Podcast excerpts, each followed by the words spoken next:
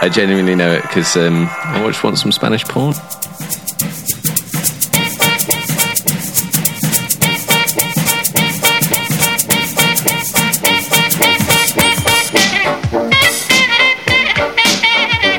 Hello, everybody, and welcome to another edition of Films on Trial. This week, episode number 26. It is Trading Places. I'm Gav. I'm Dave. I'm Alex. I'm Joel. Basically, we are four lads from Liverpool who like to sit around and bitch about films at Christmas. You could say we're deck the halls with bows of holly, the la la la la la's, la la la la's. Okay. Okay, okay. was. Yeah, Get it? yeah, I get we it. Got it. We Uh, got it. yeah, well, thanks for nothing, guys. Okay, that took me a lot, a lot of time there. Okay, so, uh, so, hello everyone. If you haven't heard this show before, basically we take a film and we put it on trial. Uh, normally we pick films at random out of the hat, but because it's Christmas, each one of us is picking our favourite, most underrated Christmas film and putting them on trial. This week is not like any other week you've heard before, unless you've heard one previous episode in which we previously tried this. But what we're doing this week is actually the final decision is going to a special jury. So we have three of our lovely friends here who are going to help us out a little bit in the Christmas spirit. Seamless. Also, uh, the show will contain the usual host of hilarious shenanigans from quizzes to songs to terrible, terrible impressions. Uh, but without further hesitation, let's have a little bit of news. Okay, so uh, I've, I've once again production values have soared here, guys. I can see. Right, so you know I'm always complaining about my fat fingers not being able to play the xylophone.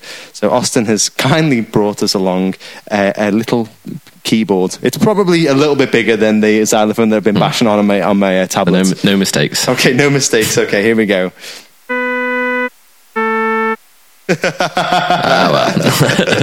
right, let's start again.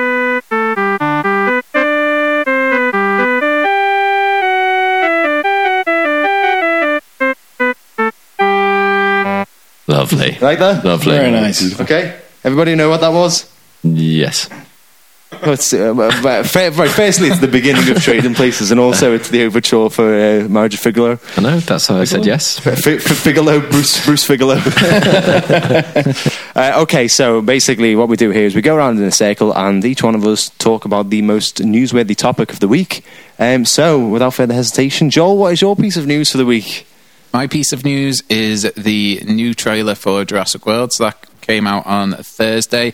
There was teasers of teasers of teasers for this uh, going on for a while. To be fair, but the the new trailer came out and it looked. What the hell was that? Was that a mistake? It was Steve was very excited by the new trailer for Jurassic World. yeah, sorry. I, I, I must admit, I haven't actually seen the trailer yet. Uh, have, have you have you watched it? yeah. Well, so yeah, it's. I mean. I'm Going around in circles already, but it starts off pretty pretty nice. Um, I think the trailer is only going to be a small part of the film. Because I think the um, actual premise is like the volcano erupts, but I think a lot of the film actually takes place not on the island. So I think the trailer is really? like a, a very limited selection of the film. But there was some really cool stuff in there, like I mentioned in the uh, Jurassic World podcast that we did. The in the uh, Lost World book, there's a dinosaur called a Carnotaurus, which is uh, it's got like camo, you know, c- camouflaged itself like a chameleon, Stealth camo. stealth camo, um, and uh, that is in the trailer. It's the dinosaur with the horns that the T Rex like bites. Um, there's some other cool stuff in there as well, and the main dinosaur is uh, a Baryonyx, which is like um, it's in the same family as like a Spinosaurus, um, and that's going to be like the uh, kind of big villain dinosaur. Um, so yeah, some interesting stuff in there. The only thing I didn't like in there and this happens in like literally every single Jurassic Park film, and I'm not sure why. but a dinosaur always ends up saving them from another dinosaur. Like in the first one, there's the Velociraptor; it's about to eat them all, and the T Rex eats it like literally mid lunge. Um, in Jurassic World, the stealth T Rex. stealth T Rex. um, they team up and they take out the uh, Indominus, and then in Jurassic Park three, when the T Rex is about to eat them, the Spinosaurus saves them from that, and then in this one, the T Rex saves them from the Carnotaurus. So it's a bit like the same it- thing over. It's also disappointing to see it in the trailer already. And uh, yeah, no, I know, I know what you mean. I, I felt like that whole in the trailer that you can see the whole section of. I don't know when I go to see the film and I see them in that ball going down a, a hill. I feel like I've seen that scene completely already. I haven't watched the trailer, so yeah. sort of So taking what, that away. what you're both It's agreeing it's been here is that it's terrible writing. It's set on a volcano and there's dinosaurs, so, I'm going to go watch it. What, what, what is the actual story? Why are they? Why are they going? The going story back? is the they know the volcano is going to erupt. The girl, I can't remember her name in in Jurassic World. Uh, you, Played you by- probably don't need to remember her name Dallas because Bryce Howard. Right. Howard, sorry. literally because there's probably no character to her at all. So- ju- uh, we've judged that one. yeah. Yeah. But she, she is now um, a dinosaur conservationist or something. Obviously. Uh, and they're going back to the island to take the dinosaurs off before it erupts. So that's like the general plot. So they're going there to save them. And then uh, they fuck it up and sh- shit goes, shit blows up. When, when shit blows up. to be honest, that sounds a hell of a lot better than the, what the film's probably going to turn out to be. So thank you very much for that. Um, Bomb got dropped quite quickly there. uh, oh, okay, so uh, moving on, uh, Dave, what is your piece of news, please? Uh, piece of news I'm going to mention. I'm going to quickly whitewash over another bit of news that could be tied to it. Uh, Bohemian Rhapsody, the Freddie Mercury biopic, has lost its director, Bryan Singer. We're not going to talk any more about that, but they've appointed a new director, Dexter Fletcher. Oh, who, yeah, uh, okay. but this, could, this is what I want to talk about. I think this could be quite exciting. He's uh, he's just making a bit of a name for himself in acting. I really liked Eddie the Eagle. That was his directorial debut. I was it? just Did about to say, that? yeah. So it- Eddie that Eagle, I really enjoyed it. Yeah, Ah, really okay. good. I really, really, I, I thought it was completely. Uh, I, I, well, I went into it open-minded, and I was really surprised. Oh, I, had that great, like, sort of quirky British comedy sort of vibe as um, I don't know, uh, J- um, uh, Full Monty and Billy Oh, Elliot. fair enough. Yeah. Okay, cool. Is that the lad from uh, Kingsman who's in there, or am I just? You know, Yeah, yeah, Eagle, yeah, yeah, yeah, yeah. Taron Egerton, yeah, it is. Oh, yeah. yeah. it's a pretty good film actually. So De- Dexter Fletcher did a good job with that.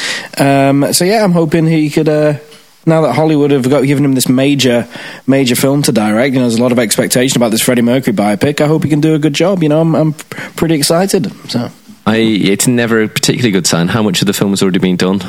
um, I don't know, but they had to get rid of Singer. Yeah, of course. Yeah, that, he Yeah, had yeah. to go. So it, I think they're going to keep the bits that he's done, but they're going to have to bring someone else in to wrap up the film. I didn't watch Ant Man, so I'd be interested to see if you think. I just heard that because um, Edgar Wright got taken off halfway through, didn't he?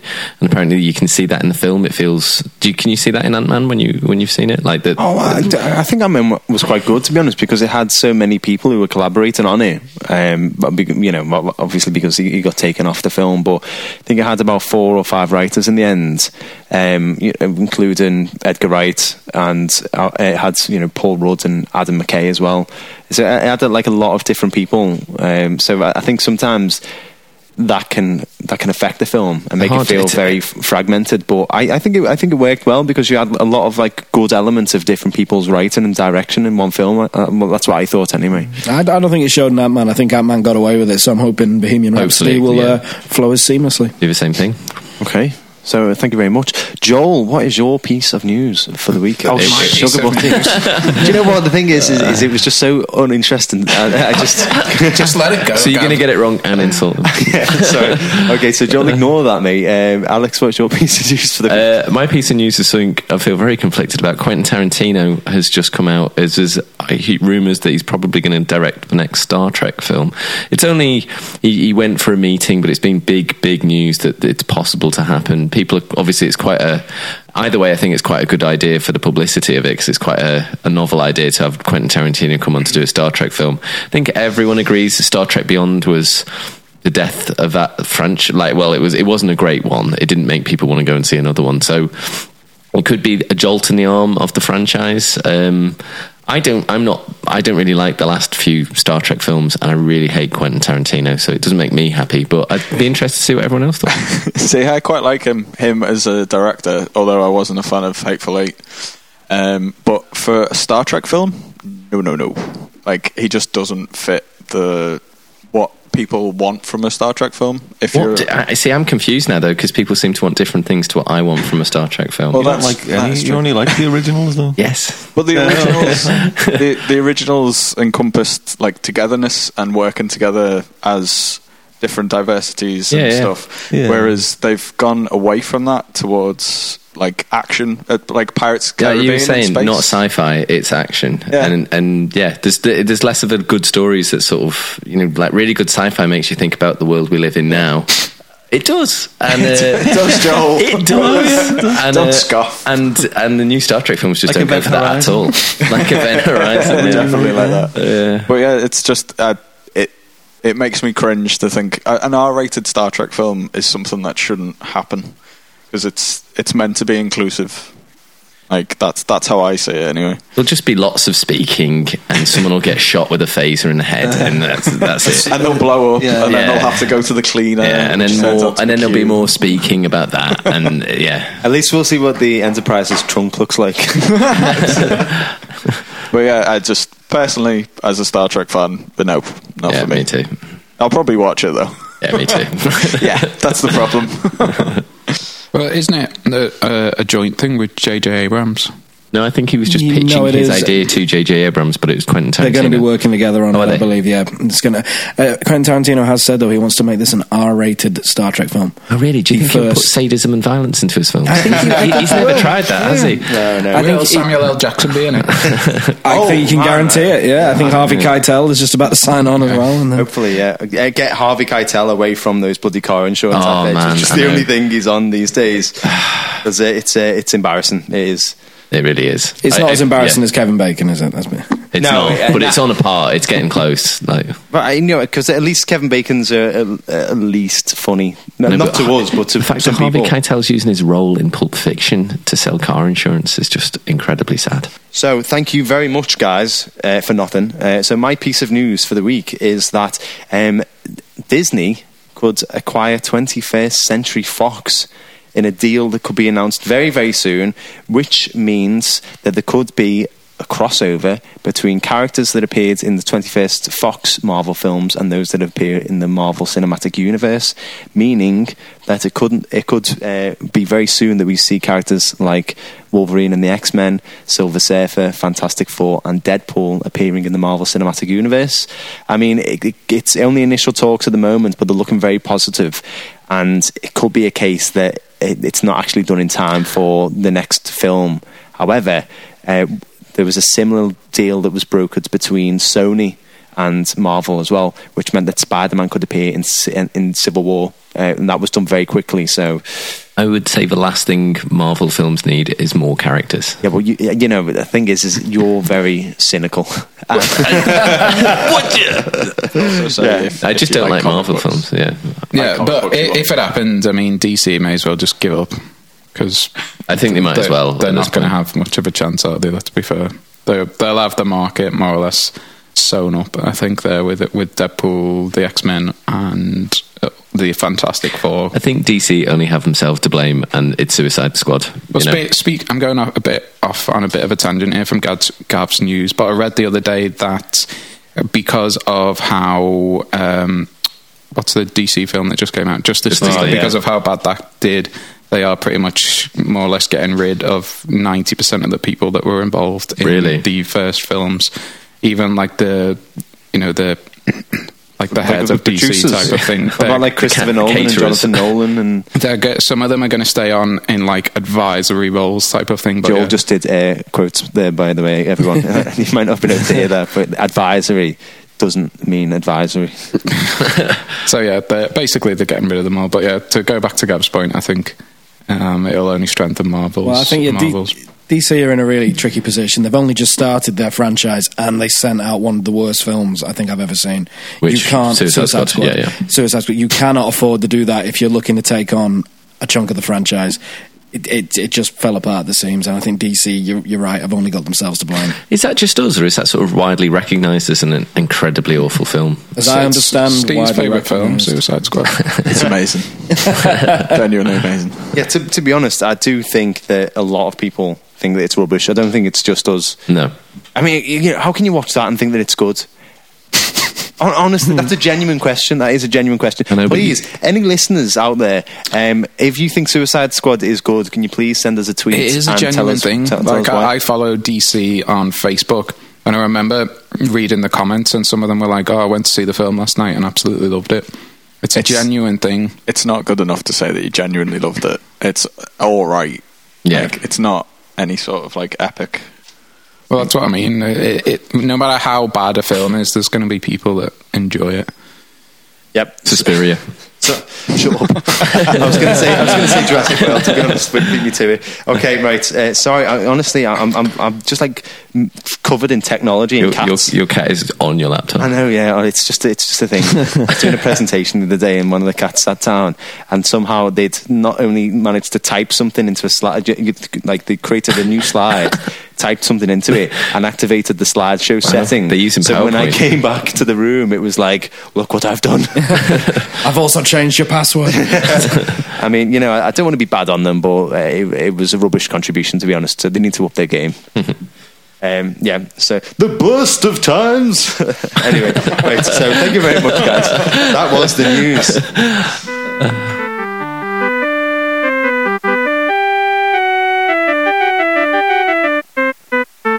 Hey, you like that? Loved it. Yeah, lovely stuff. Mozart oh. never sounded better. He, he did, Dave. Come on. Let's not kid anybody here. Okay, so thank you very much, everyone. So, as I said before, this is another special Christmas edition of the show. And this week, it's Alex's turn to put hmm. his favourite and most underrated film on trial in Trading Places. So, I'm going to destroy his childhood memories as well. I'm ready. I'm Don't ready. let National Lampoons sway you. to here, be Joel. honest with you, Alex, you shouldn't have watched this as a child. So, normally we would randomize the roles. so we pull out a role at random. But because Alex is uh, is is choosing trading places, uh, I thought we'd do something different here. So, dun, dun, dun, dun, dun. in the green corner. his, uh, his profession by day is a teacher. He's going to be one to bring back the cane to Dave's argument. Oh, don't say that. He's defended such films as Gattaca, Paulie. I, no, come on. Can't bring that up every week. Ozzy's not even in the room. It's Alex Bruce. It's Brucey. I mean, boo. Okay, and uh, in the blue corner, and acting as the prosecution this week. Uh, we have a man whose uh, day job is that of an accountant. He's going to see if Alex's arguments add up. Oh, oh, He's defended such pieces of shit as The Hangover, Whoa, I judged the hangover. Pirates, Pirates of the Caribbean. Back to the Caribbean 3. You can't blame me for that either. He is Captain Dave, David Farrow. Thank you. Thank you. Wonderful to be here. And in the beige corner, it's a man whose day job is unknown. and, and frankly, nobody cares. He's he has uh, somehow put pieces of shit like Jurassic World on the hit list. it's uh, Let it go. oh yeah, spoiler. It's uh, Joel. Every goal's a hole. Robinson. London. Okay, and as I said earlier, we uh, have got a very, very uh, special uh, guest, plural, amongst us. Uh, so we're going to be uh, asking our good friends here to act as the jury. So usually, my role of the judge would be to decide which film the, um, the which list the film is placed on, the hit or the shit. However, we're going to leave it up to our good friends in the jury. So first up, we've got our music man. It is Mr. Austin Ray. You can follow him on Twitter at Aussie Ray. Uh, next up, we've got uh, the uh, kind of developer of the next best game studio, Wizard and Castle. It is Mr. Stephen Kerrigan. Hello. you can follow him on Twitter at Wizard and Castle. And next up, we've got a guy who will register your land for you. and uh, and other things. he is our good friend, uh, Big Dave, David Roberts. Hey, hello. And you can follow him on Twitter at RobotsDave. So, um, as I said earlier, this week's film is Trading Places. I've got a song for it, guys. Don't worry. You, you ready? Is it a Biffy song? it is a Biffy song. Oh, lovely. Let's hear it.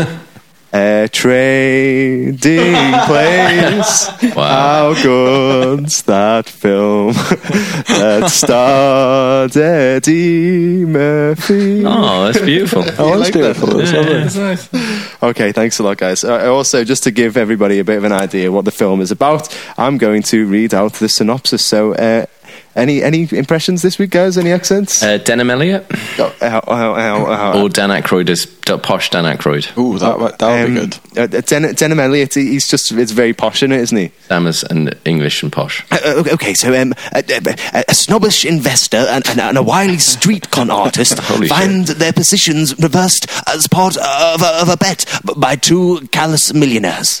But for an off the cuff Denholm Elliott, that is outstanding. Yeah. That's pretty close to Denholm Elliott. Thank you very much, guys. So uh, usually we would uh, have a number of arguments each. Each uh, the prosecution and the defence would have a couple of topics, but this time we're going to try something different. We're going to do a bit of uh, spitballing, if you Free for all. Free for all. Free for all films on trial. So uh, who would like to start first? I would like to go first, if that's Okay. okay, as I'm defending my, my Christmas choice. Uh, Trading Places is is one of the best Christmas films I would say ever. Uh, it's just got an incredibly good cast. When you think of Trading Places, you just think of the actors and just their fantastic characters. Eddie Murphy in his breakout role, I think he'd been in one film before, but it hadn't been sh- shown before. Before it was so Eddie Murphy's really confident for his first film absolutely hilarious. Delivers his lines fantastically. Comic timing just perfect. Dan Aykroyd at the top of his game, playing the playing the upright role. I, I find his when he's the loser, when he you know when he it's it's a it's a riches to rags to riches and a rags to it's it's it's a fantastic story and. When he goes to being a loser, and especially when he's in a Santa costume, I just absolutely find that hilarious. He plays the loser and the sort of a drunken Santa brilliantly. You know, you got Jamie Lee Curtis, absolutely fantastic. She plays her character incredibly well. She's got a really good portrayal of sex workers, and I think it's quite a modern, quite a progressive approach to sex workers as well. She's in control. She knows what she's doing. She's actually one of the kinder characters in the entire film. It's you know she she played it really really well. There's no she doesn't need sympathy from people. She's in control and she's the one helping and she's the one providing money at the end. So I, I, I think she does it absolutely brilliantly. We've got we've mentioned Denholm Elliott. He's just lovely. I don't think there's anyone that could say that Denholm Elliott isn't a fantastic actor and you just love seeing him. He's got these puppy dog eyes and he's beautifully understated through it. But he's got some of the biggest laughs I think Denholm Elliott in this film. So such a strong main cast, but you've also got these really fantastic supporting ones as well. Paul Gleason, um, I would say his best sort of asshole role for my money. I just think he's absolutely fantastic in this. Which Uh, one's um, which one's Paul Gleason? Clarence What Beeks, he he's the he, so he's in the He Breakfast Club. such Just- assholes as the principal in the Breakfast Club and the uh, the head of the LAPD in Die Hard. Yeah. Who He I would say Oh, were yeah. much better Yeah. arsehole roles. He's a typecast arsehole. Dave might say that. Right. Okay. we everyone. digress. okay, everyone, shut the hell up now. Alex, what were you saying? Yeah, thanks, Gav. All right, uh, I'd say Paul, Paul Gleason. Bang the gavel. Just absolutely laugh out loud funny, just fantastic. Uh, he's got some absolutely great lines in this, and he, he just plays it fantastically. Um, you got Ralph Bellamy and Don Ameche. Uh, they're just absolutely superb, perfect villains. Is it Don Amesh? Don Ameche? I said Donamesh. Donamesh. Let's go for Donamesh it's because I wasn't sure about Ameche. Donamesh, uh, absolutely superb as the as the villains. Um, fairly understated, but they've got some. Again, they've got some really really laugh out lines as well. And there's lots of lovely little cameos in it. You know, you have got Jim Belushi. You've got. Um, Al Franken comes in at one point. Uh, you've got you've got a few. You've got lots of different. It, just an absolutely fantastic cast. So when I think of it, I just think about the performances, and I just think it was such a strong cast. They did it absolutely perfectly. So that's uh, that, that's what that's what I'm going to start off with. Uh, Dave, I know you love your actors. You know you love you love your cast man, uh, members. Is there anything you'd like to say bad about Denholm Elliott? Eh, excuse me, excuse me, Alex. I'll Sorry. be with the judge here. Oh, I'm so sorry. Right, okay, so uh, Alex has gone on about the characters. He said that Jamie Lee Curtis uh, is uh, playing a good role, very progressive portrayal of a sex worker. You got fantastic supporting cast in Denholm Elliott, fantastic performance. Paul Gleason, once again playing a great arsehole. Dave, pretty much what Alex said. Um, I have to. I will make quite a few concessions on this one. I think the cast looks good on paper. It is a fantastic cast. Denholm Elliott is is a delight. You know, a very charming man. He's a pleasure to watch on screen. Eddie Murphy, I've got to admit, was very good in this film.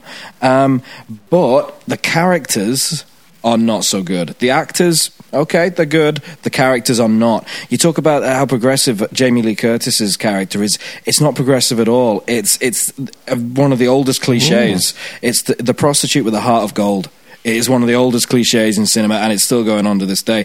Cliches such as uh, Denholm Elliott is the very proper, uptight kind of. Lovely befuddled English butler. It's just it, another cliche.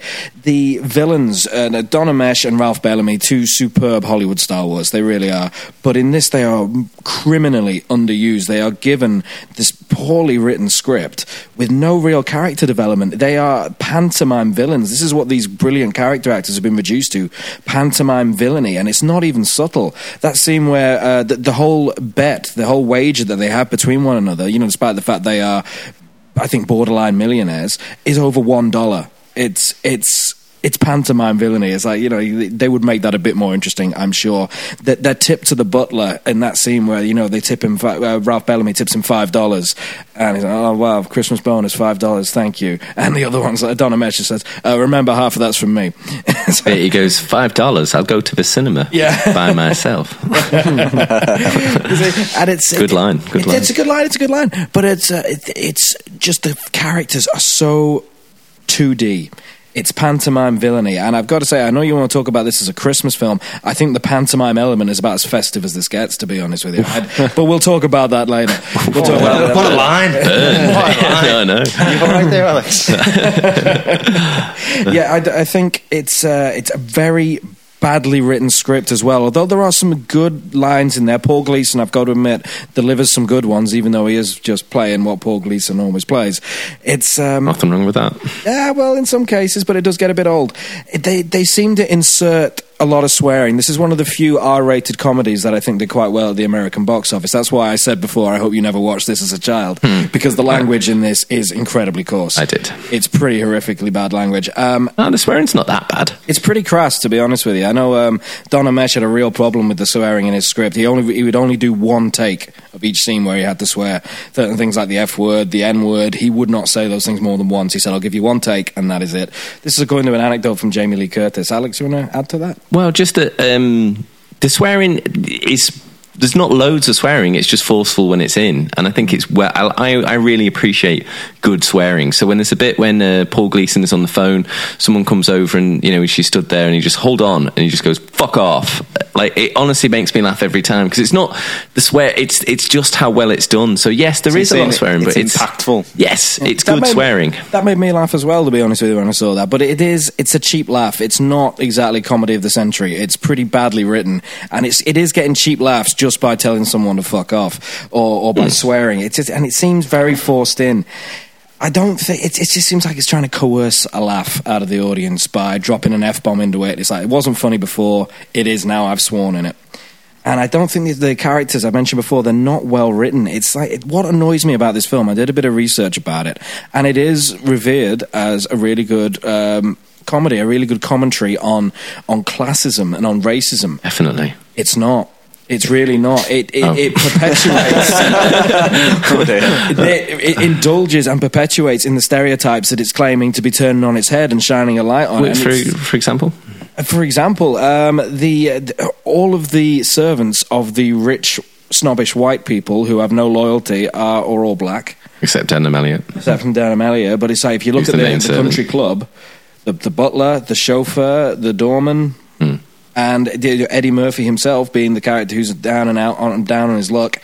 I don't feel they really gave his character much depth either. There's no backstory to Eddie Murphy's character. I would have liked to have found out a little bit more about him. Would you say As, as soon as he puts on a jacket, as soon as he puts on a blazer, he becomes this very house proud, uh, very business savvy man. It's like, how did he wind up on the streets in the first place? What happened to this man? There's not enough time to go into the backstory because the plot is so strong. It's the, like I was saying, the rags to riches. You want to know, you know, they've got to trade places. This has got to happen. You've got to. There's so much they wanted to put in that there's no real time. So you see Eddie Murphy's character come out when he's putting on the suit, and you realise that you know, you know, and all the assumptions you might have made as him being homeless are then challenged as he puts on the suit. So you get to know his character through that, and you get to know uh, Dan Aykroyd's character through his fall. So you do get to know the characters very well, but through their, you know, through, through what they go through, rather than I, I'm, you know, I did this in flashbacks or something like that. There's no time for that, and it's not necessary. I know what you mean about. Sorry, just like I know what you mean about them being slightly pantomimish and slightly caricatures, but this is a Christmas film, and they're just strong characters.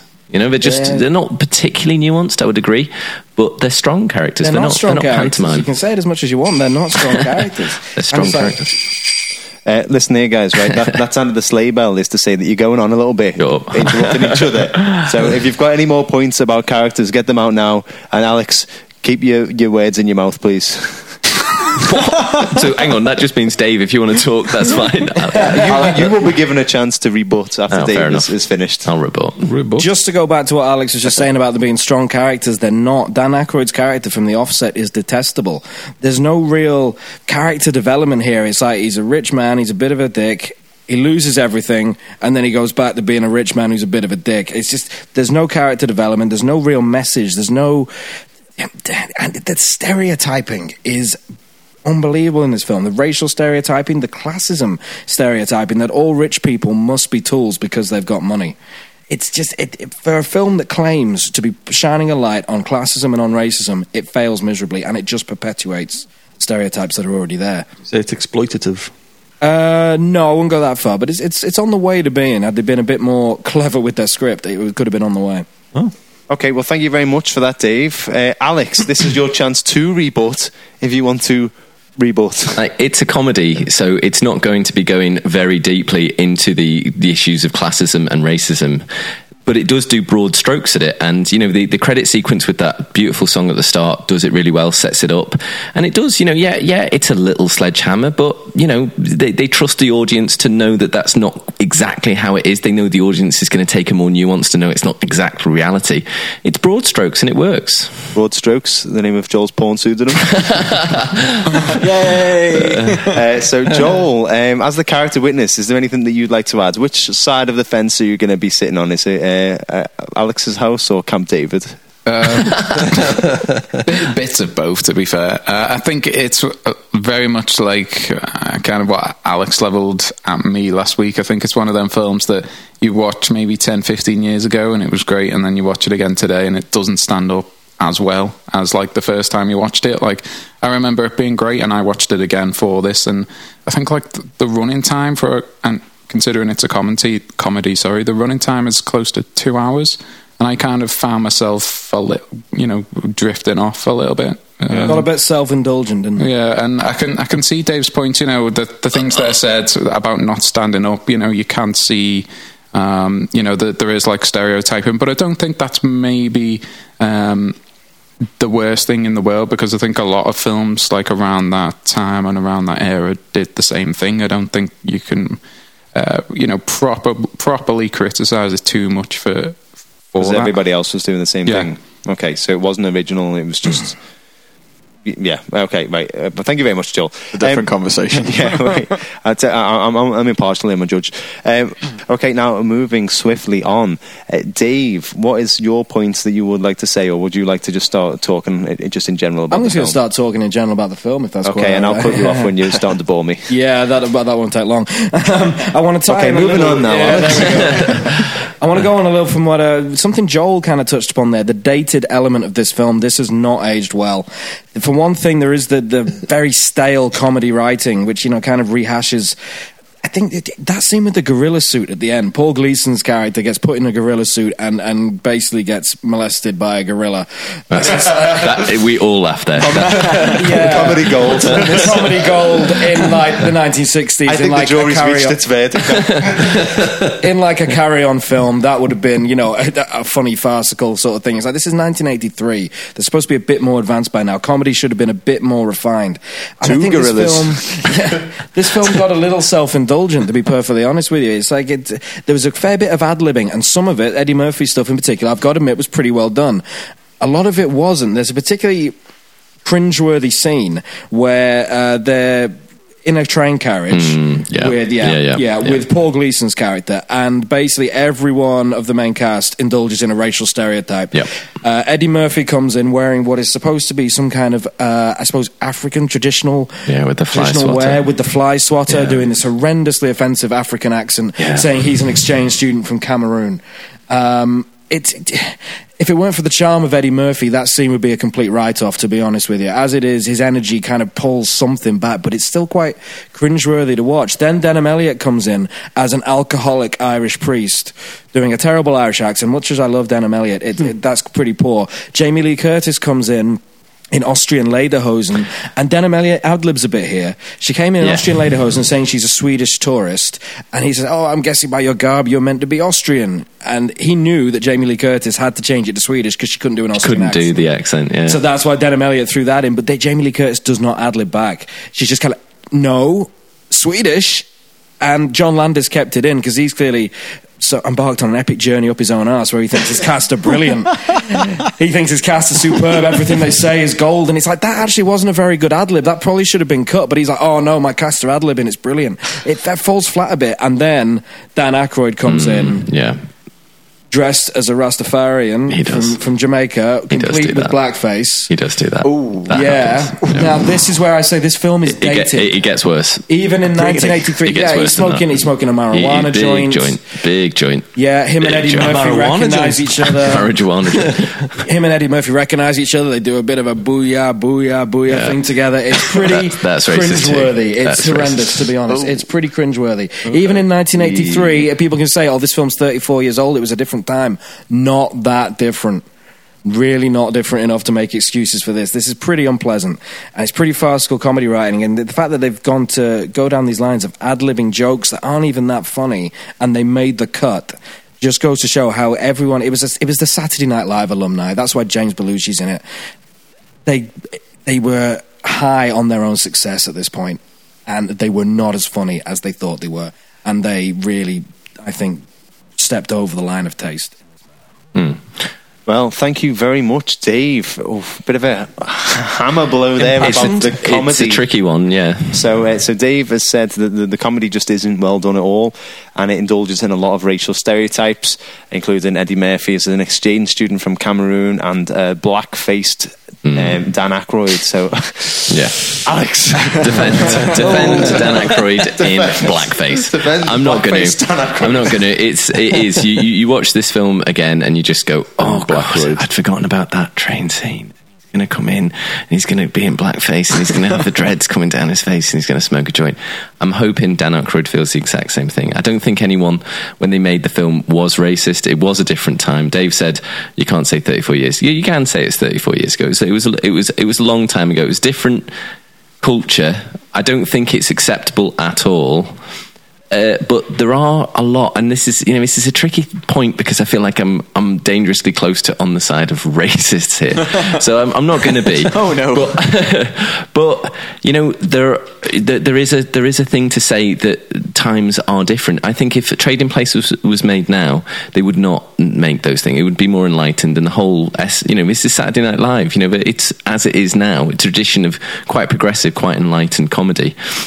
Um, you know, if if you look back, you look, look, there's many films that have horrendously terrible things that at the time were acceptable and are now not. If you look at Breakfast at Tiffany's, for example, there's Mickey Rooney who plays the most racist thing I've ever seen in a film ever as the Japanese. Uh, Upstairs um, neighbor, you know, it is horrifically racist. Breakfast at Tiffany's is still seen as a fantastic film. I'm not saying it's a tricky one for me because I, I don't know. Should, should it tank the film?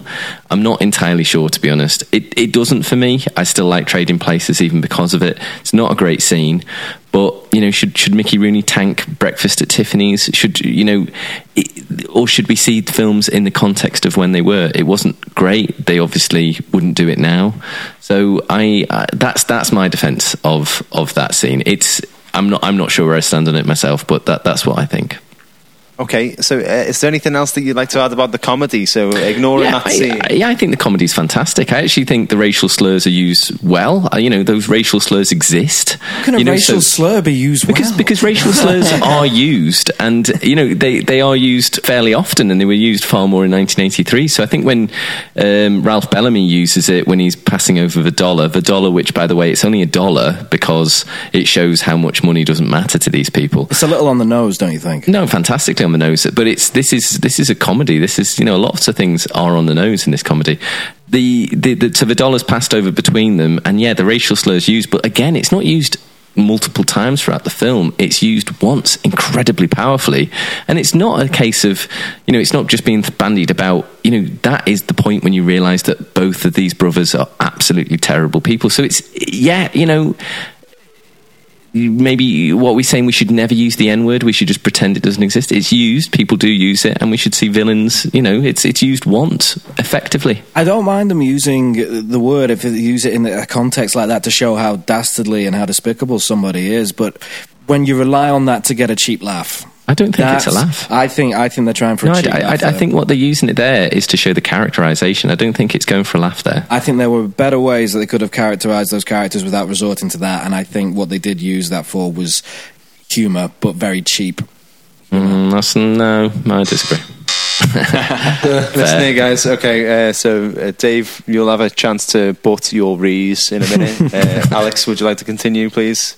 Um, no, I think I, you know D- Dave. D- Dave's right about the about that scene. I just I'm not sure if it's worth not putting on the hit list because of that scene, and and if it's not, you're talking about a culture rather than the film. You know, you're blaming the film for it, and you know, yeah, it is responsible, but there was a culture at the time where it made that acceptable.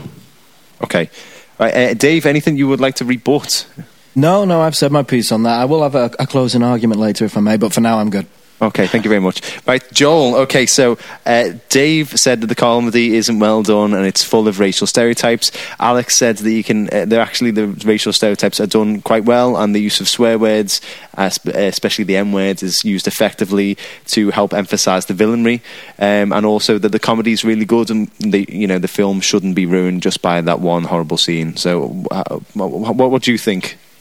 Um, well, swearing for me is funny, but it, it has to it has to be it has to be done properly. You know, just doing it for the sake of it, it isn't funny. But I do think swearing does make scenes funnier. Um, and like the racial slurs and that type of thing, you know, I agree with Alex on on that side. I think they are still used today, especially in America, and especially in like working class America. Um, yeah, yeah, actually, uh, Trading Places is Donald Trump's favourite film. Don't, say- don't say that. You're so I'm, I'm joking. I don't know.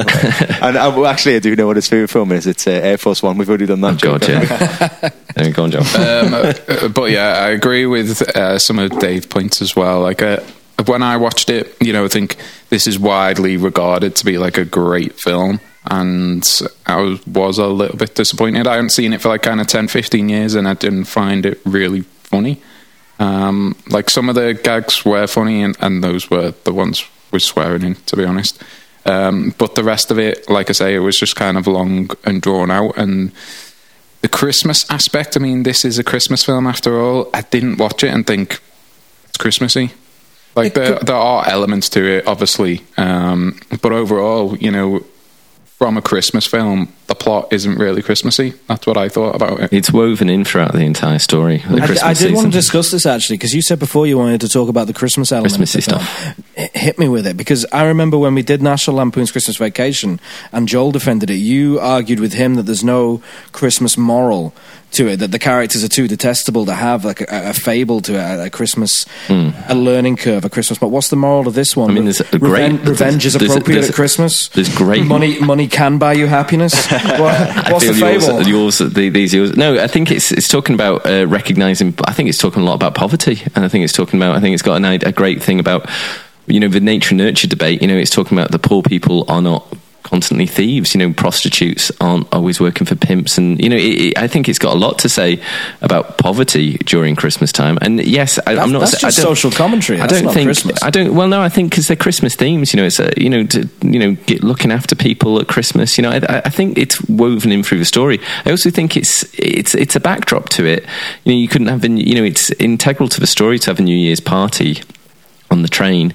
You know, the, the, at the Christmas party, you know, things are always sort of heightened at Christmas. So the fact that he's a loser at Christmas makes it much sadder. The fact he's in a Santa costume in the rain m- is more powerful. So yeah, Christmas isn't, it's not like, right, I'm so glad we've had a great Christmas. It's an adult take on Christmas. Maybe it's a Christmas film for adults that aren't so into much the candy canes and Christmas trees and that sort of thing. I, I, I had already finished speaking. I was polite enough to let you finish. Okay, so uh, thank you very much. Uh, uh, just quickly, Dave, comma big. Anything you would like to add, or any questions you have? Um, I I just want to say actually, Dave, um, quite a, quite a good uh, tactic there of putting Alex on the back foot by forcing him to uh, to defend ape molestation, uh, blackface, I didn't, racial de- I stereotypes. didn't defend ape molestation. I could have. No, but I could have. I could, I Yeah, yeah, I yeah. should have an extra five minutes just to hear that. funny. I don't think anybody wants to hear that, to be honest. yeah, I mean, again, haven't seen the film, so I can't really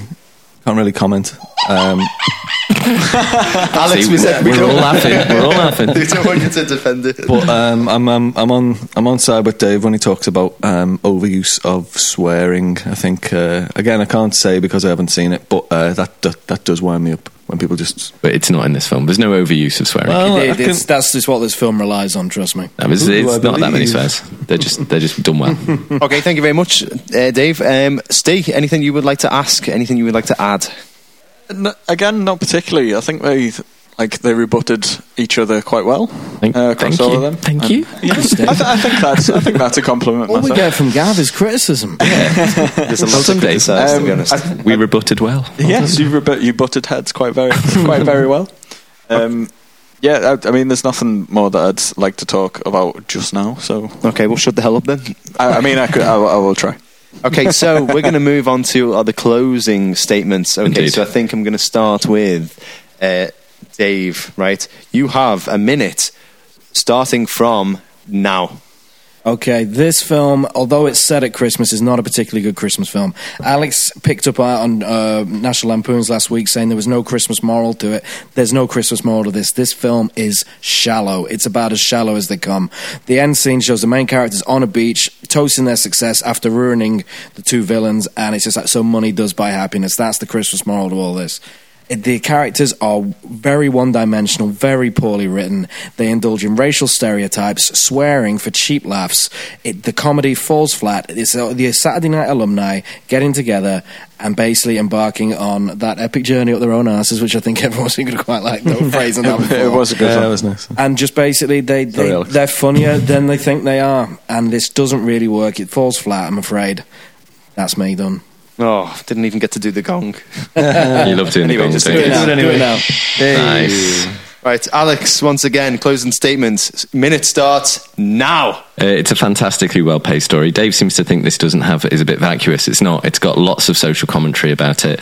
It talks, you know, the way it talks about poverty, the way it talks about what who people are. You know, it, the, I think at the time as well in America in the eighties, it was an extremely important message that these hotshot Wall Streets, it was empty, vacuous air, which we seem to find out later in uh, 2007 was absolutely true.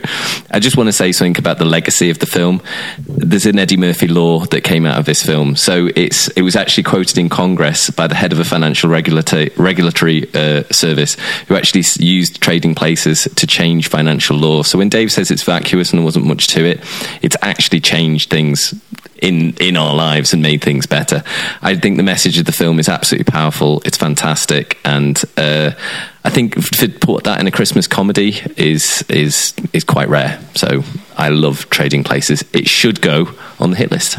Oh, thank you very much, Alex, and just in time. right, so um, what we're going to do here is uh, have a little bit of a quiz while the jury are collecting their notes.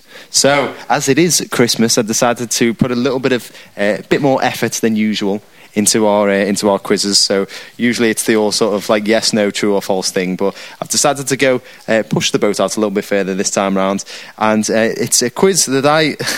First of all, I'll give you a bit of a, a quiz song. Okay, so uh, you ready for this, guys? I'm ready. This is a special Let's one. do it. Wait, can we? Can I do this? Uh, it's all right. It's all right. It's all right. Yeah, yeah, yeah, yeah. Come on, yeah, yeah. Okay.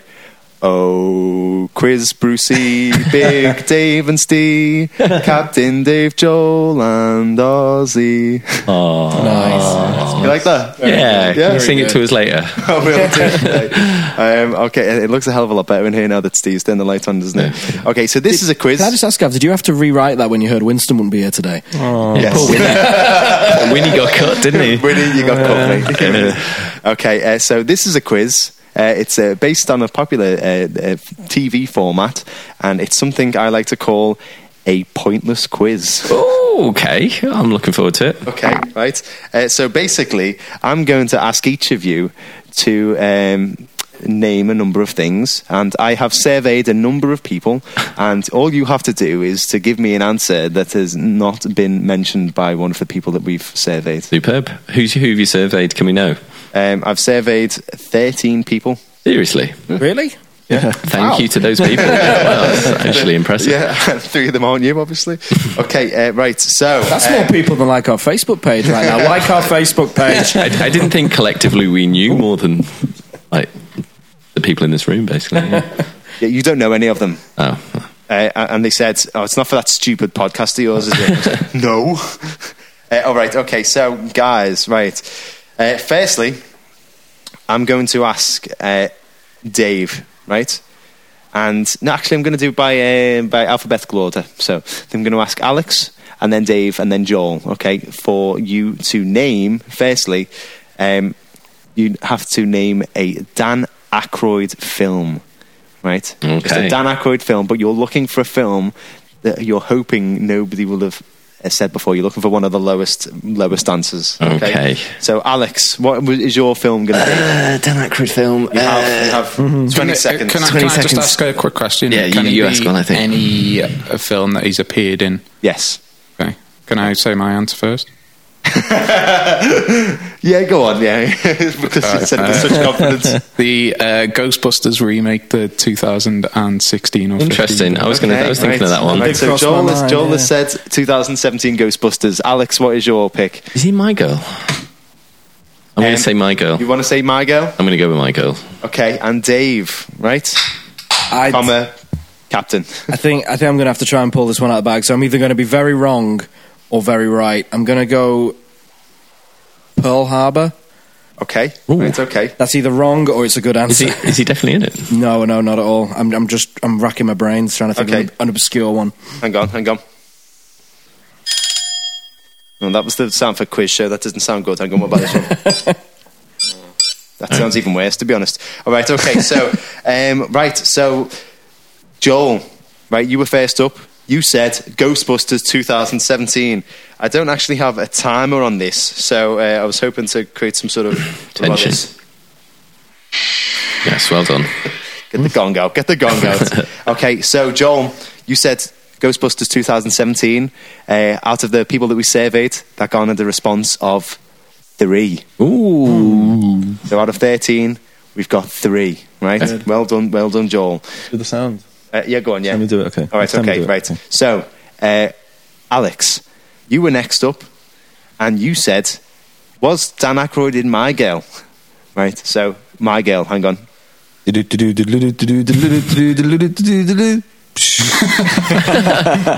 Uh, congratulations, Alex. Dan Aykroyd was in My Girl. Excellent. Did it, how many people said? One person. wow. That's very good. Right, so Dave, right, Yeah, this could you were be a next disaster. up. You were next up, and you said Pearl Harbor.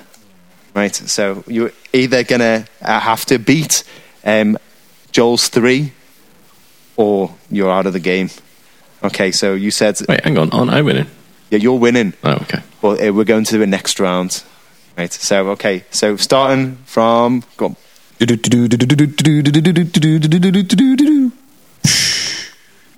Yeah, that's right. Dan Aykroyd was in Pearl Harbor. Oh, go Dave. And it is a pointless answer. Oh, go Dave. Well done, Dave. And a pointless film. Sorry, John. Some of the other pointless answers you could have said were um, the campaign, loser, getting away with murder, uh, Casper, and also uh, Indiana Jones and the Temple of Doom.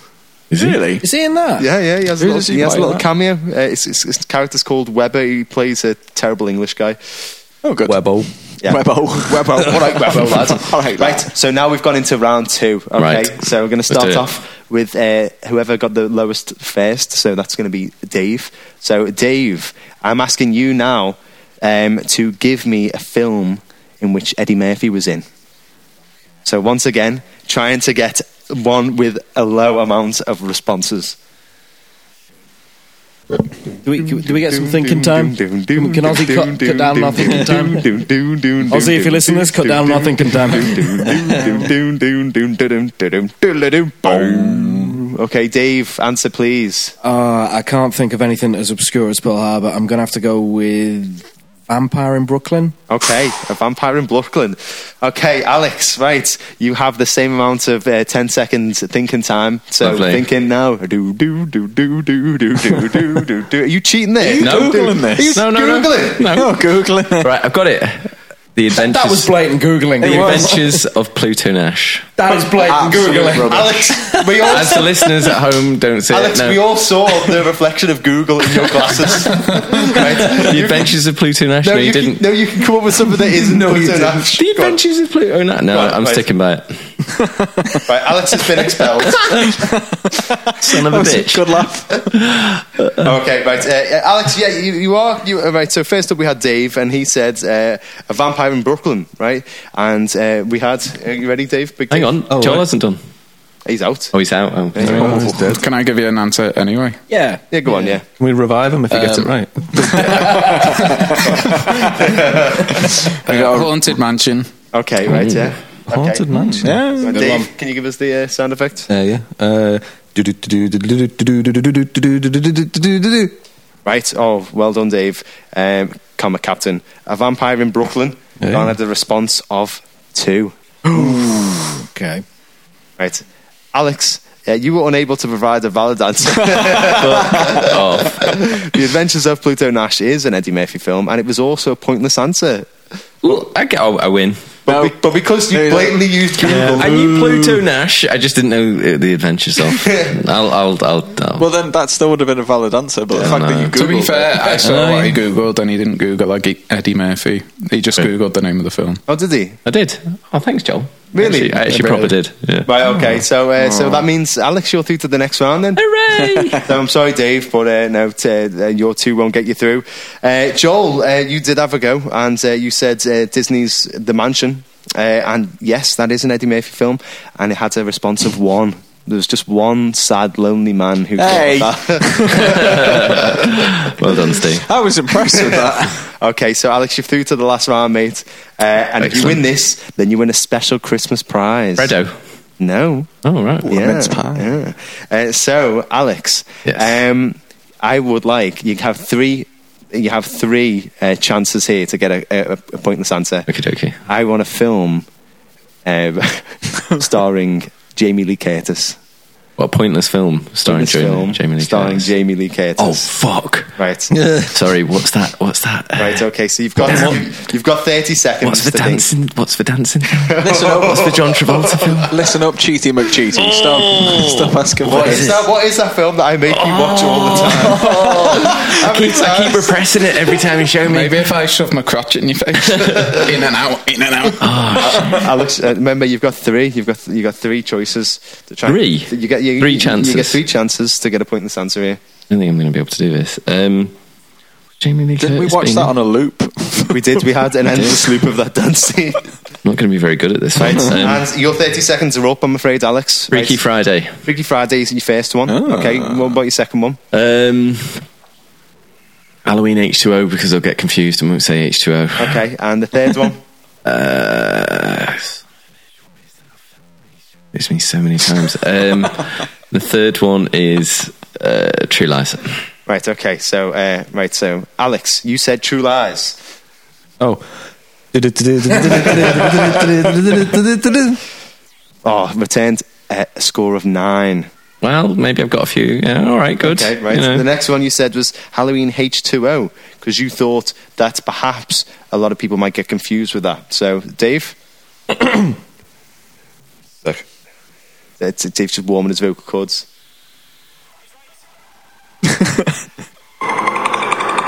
Very well done, Charlotte. I have a feeling it's going to go a long way down. And it does! Dave, a you- little your, bit your of, vocal uh, cords are fantastic. just like Alexander Armstrong and the wow, that's incredible. Uh, I mean, and Charlotte did so well. Bit of practice comes together, you know. So that went all the way down from nine to eight. Eight. eight, eight people said Oh no! And your last one. My was, logic was wrong. Your, your last one was Freaky Friday, Hmm. uh, which I won't do the noise, but uh, it garnered the response of nine again. Oh, come on, Wow. really? yeah. Fair Yeah, enough. So I'll go to some of the pointless answers. I would have had a shot. had. At, I would have shot have had a uh, fierce creatures. I would have tried. Ooh, well, But shit, a fish called Wanda. I got both of them. the Fierce Creatures uh, had a response of three, and um, oh, sorry, Fish Called Wanda was three, and Fierce Creatures was one. What, what about um, That would be you, Steve. another sorry. porn film that I starred in called uh, Bl- Blue Steel? Blue Steel, which is another one of your poons, pawns who did your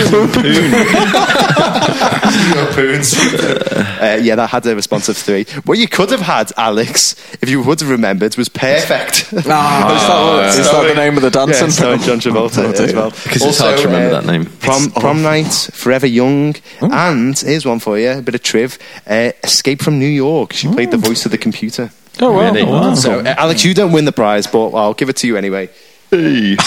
So he does win to the prize. share to share with everybody else. It's a, a chocolate, Oh my uh, God, my- festive Terry's chocolate. My orange. very own festive Yeah. tested. You might notice. festive tested. Testy orange. testy orange. there's there's a bit of uh, superficial damage to the box, but uh, the chocolate's still edible. Did the cats? Did the cats get it? Okay, and quickly, Alex, what's your trivia of the week? Right, ignore that. my, trivia, my trivia of the week, I used in my argument when it was the fact that the Eddie Murphy law has been passed into actual I, I had that as a legislation. backup as trivia just in yeah, case. yeah, Oh, that's quite good. Sec- Section 136 of the Wall Street Transparency Yeah. and Accountability Act. Yeah, yeah. It's Wow. colloquially known on Wall Street as the Eddie Murphy Rule. That's pretty cool. Okay, right. So, usually, usually, I would then listen to both sides of the arguments, and I would make a decision as to where the film is going to lie on the hit or the shit list. However, we have got our fabulous jury of Dave, comma big. Steve and Ozzy. So I'm going to ask the three of them to quickly talk amongst themselves and decide which list this film's to be placed on. So uh, start off uh, with Dave. Uh, yeah, so um, great arguments, both sides. Thank I you. think um, you're very welcome. I think overall, it's I'm I'm siding with Dave No, thank overall. you. Um, I don't like naughty swear words. um, I don't like the idea of damn Blackroyd. Huh? Very well done. Yeah. Uh, yeah, I like I say, haven't seen it. It sounds like one I would rather skip. I'm afraid. Um, the social commentary, I don't know. It kind of uh, sounds sounds to me like Dave said, maybe a bit um, exploitative. Getting on for that. It's a big word, I know. Um, It doesn't almost sound like a proper word. overall, I'm uh, I'm I'm looking for a conviction. Okay, thank you very much, Dave. Uh, Thanks to both of you, though. Steve, uh, uh, any any thoughts from yourself, and which list do you think this film should lie on? Um, I actually found this one very difficult to call. Like, It was. I want to stress that as well. I'm, Yeah, I'm yeah. not, you know. Um, Very angry. looking at me. Very angry with you. I mean, there's. Uh, I can't remember who it was. Don't worry about his feelings, Steve. Just just just put the knife in. Robots, robots can't feel. Um, there's uh, to do with the swearing. Like, there's actually a thing from somebody said about Richard Pryor that he because he swore quite a lot during his. I know that this is it's more about the swearing than the film, but he. rude. well, yeah, but he swore a lot, and it apparently ruined a lot of young comedians coming up because they thought that what he was the funny parts like the punchline was the swearing but it, it ah. wasn't it was that was all that they heard it was how he was saying it and what he was saying so i don't know if there's maybe like because that's a, a different side of the coin is you you took it to be oh no what they're actually saying is funny but you took it to be that oh no they're swearing to get a laugh so yeah i don't know I honestly don't know. I'm sort of siding with Alex though. Ooh. It's more it's the social commentary and the fact that it actually did make a difference. Well, I'm not sure how much of a difference it really would have made, but you know, I'll, I'll, I'll lay have it. I did think both arguments were entertaining and passionate, um, but I don't know. It sounded to me like uh, Trading Places has uh, got a bit of dated humour. I know it sounded like it was a, you know, a film of its time, and maybe it hasn't aged very well. Uh, I'm going to write my verdict down, and I'm, uh, I'm going to hand it over to you, Gav. There we go. Ozzy has reached a decision, and his decision is that it is going on the shit list. Ozzy screwed me again.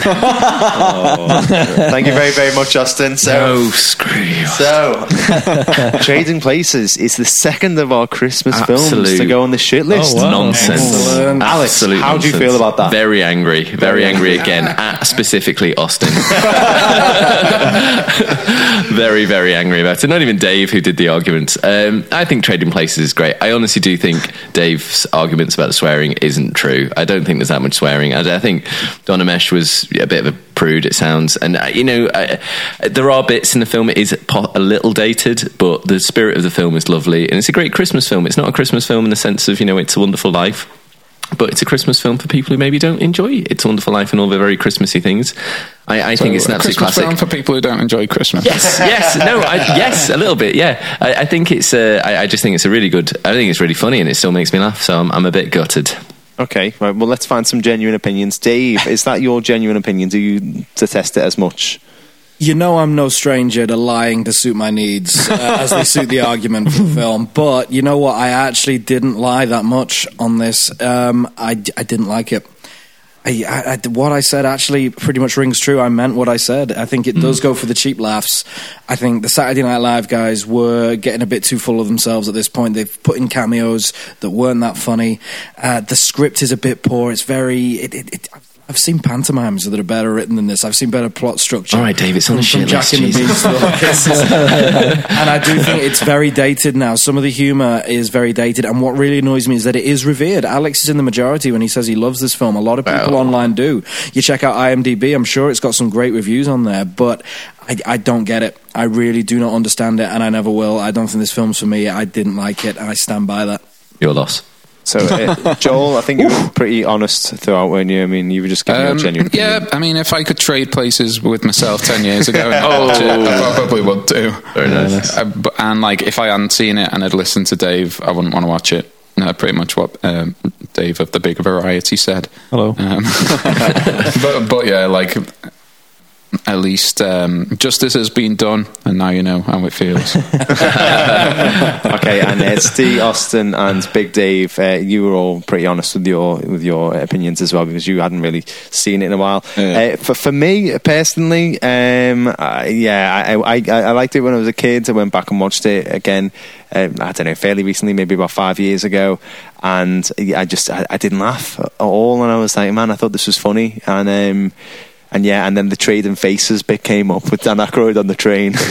oh, Yeah, Good one. Yeah. and uh, and then I was like, yeah. oh god, yeah, yeah. I think if you haven't watched Trading Places when you're a kid and you watch it now, yes, that, that scene would probably tank it. Which would explain my view. Yes, Yeah, yeah, because yeah, I didn't yeah, watch it as a kid. I, it would because yeah, But yet the language in it is pretty coarse. I wouldn't recommend watching this as a child, to be honest. It made me who I am today. oh, oh no! I wish I'd voted for the shirtless now. Okay, so uh, so just uh, general opinions. Uh, what did it score on IMDb? Dave, you Captain, you said that this was uh, highly uh, thought well, of. I read reckon? I read the amateur reviews and I saw a lot of tens out of tens. I think the lowest I saw was eight out of ten. I'm going to reckon. Does IMBD come from people's reviews or is it critics? Is it Uh, professionals? critics and people. Both. I reckon professionals will have dragged it down a bit. I think the, the professional critic will have rated it lower. So I'm going to say about seven out of ten. Okay, Alex. Higher, I'm going to say it's comedy films, so they don't always rate very high. I'm going to say seven point five. Okay, uh, Joel Eight point two. and uh, Wow. Big Dave. Have you looked? No, I haven't looked. Uh, I haven't seen. Uh, I'm going to say six point six. and Steve. Seven point seven. Austin, I would ask you, but Alex isn't going to let you talk. To be No, honest. Austin may never speak. Uh, so um, Alex is bang on the money. Seven point five out of ten. Wow. well done. A well done. victory. just, just one victory. It's a I'll take it. I will take that hollow, hollow, Hollow victory. victory. You got your Terry's this. chocolate orange that you can share with Google. You're doing. I'm not. I'm, I'm not sharing that with any of you. By the way, after, after that, any of you. Right. Okay. So I stuck up for you. just to, Steve, to just to wrap go. things Cheers, up here, uh, our caption contest this week, uh, where you can. Did a you go with the Eddie to, uh, Murphy? Winner Freddo, no, winner Freddo. Very nice. Uh, right. um, yeah, I, so I went with a screenshot from the film, uh, which shows Eddie Murphy on his back, uh, while a number of um, guns are pointed at his face. Um, so I thought uh, that could get a couple of. Uh, comments, um, and I'm going to read them back to you now, guys, and you've got to just decide which is the funniest. Okay, so the first one we've got here is uh, Joel. You'll like this one, mate. Brazers. Why would I? Oh, I get it. Porn. porn. And- and if anyone doesn't watch, um, there is a porn studio called Brazzers. Oh, is it Brazzers? Is it? I don't get know. it. I wouldn't Why watch is- why is I it- mean, Come on, no, Gav, that- keep up. That, that was I love that the was way all, all of us being men are like, what? What's this? I was genuinely confused there. Porn on the Is it? internet. Is it? What, what did I say? Wait, didn't you say just stream it? Bra- bra- Brazzers. Oh, is it? Is it? Bra- oh, is it Brazzers? Is it? Braziers? Brazzers. Brazzers. Well, I, I don't know. I, Of course you do. Of course you do. Of course you do. that's how I read it anyway. The amount of porn you, you, you don't spend that much Not time like there's a reading. channel like now on Brazzers. I, I love what you're doing reading up about Or it. your as well. mum's home alone. Let's leave, leave, leave that out. Leave that. Don't make me Leave feel like Right. Okay. So, so number two we've got is uh, you're being charged with minding your own business. Ooh. Okay. Yeah. Uh, the next one is. You thought you could willy nilly make the Klumps and Norbit and just get away with it. Okay, yeah. Uh, uh, a very similar one here. Okay, guys, I admit Norbit was probably a step too far. and the last one is I'm sorry, baby, I'm sorry. Uh, what I meant to say was, of course, you can have half. Is that a reference to Uh, um, Mel B? Mel B. and Mel B. Yeah, Yeah, gonna go yeah. with- Right, okay, so that one got no laugh. So, um, uh, so, uh, so what do you guys reckon? Who's won a Freddo this week? Oh, I think it's the third one. Yeah, for me, Yeah. the third one. Yeah. The third one was you thought you could willy nilly. Uh, yeah, yeah, right, Yeah, okay. So well done, uh, real happy horror podcast. You've won yourself a Freddo. Hey. It's a funny story here. So I, I have actually been sending Freddos out to uh, to all of our friends and listeners, and uh, I, got- I got a, a tweet the other day which said, "Oh, thank you very much for the Freddo, but I think you need to improve your postal message, uh, the postal method." So I just sent it out with a first class stamp, which I was told was fine yeah. An envelope, yeah, because it's only a Freddo bar. It's not like it weighs a lot. And uh, anyway, it arrived, and they had to go down to the post office to pay an additional one And they pound did. fifty. And they did. One pound fifty for One a pound Freddo fifty. bar. I mean, you could buy like ten Freddo bars you know, for, for And it was so- all melted. I, honestly, I really appreciate you paying the one pound fifty. So I said that we'll send something else. Uh, yeah, defo. correctly this time. Another Freddo. Two Freddos.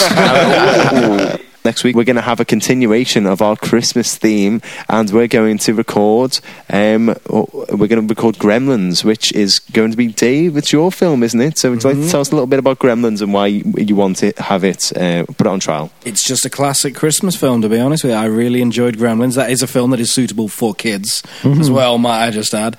Uh, just excellent film. I'm going to tell you more about it next week, but uh, some brilliant creature effects, brilliant script, very funny comedy film, and uh, it will give me a chance to settle an old score and make some amends.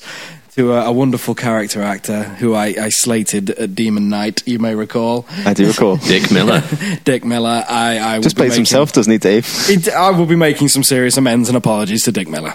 Okay, so we've pulled the other uh, roles out of the hat at random, and uh, going against Dave in prosecution is going to be my good self. And uh, acting as the character witness is going to be Alex, which means the judge this week, or next week, sorry, the one who's going to decide which list the film goes on is going to be Joel. So thank you very much, guys. And I just want to say thank you very much to our jury here uh, Big Dave, Steve, and Austin. You're Don't welcome. say anything, Austin. You're Well, welcome to come along next week on the week after to help out with our recordings. Uh, but we've we've uh, really enjoyed having you over, so thank you very much. I'd quite like to say thanks for having me back. Oh, Yeah, thanks for having me back as well. It's been a while. Yeah, thanks guys. Thanks guys. It's, uh, it's always very, very festive. yeah, it's always lovely. and and uh, yeah, just so uh, not not only thank you to yourselves, but also uh, just a bit of a thank you to our listeners. So uh, we've. We've just recently put uh, our podcast on our website, and it's actually going quite well at the moment. So we we just want to say thank you very much to all the listeners, especially in this festi- festive season. Uh, Festive. wow.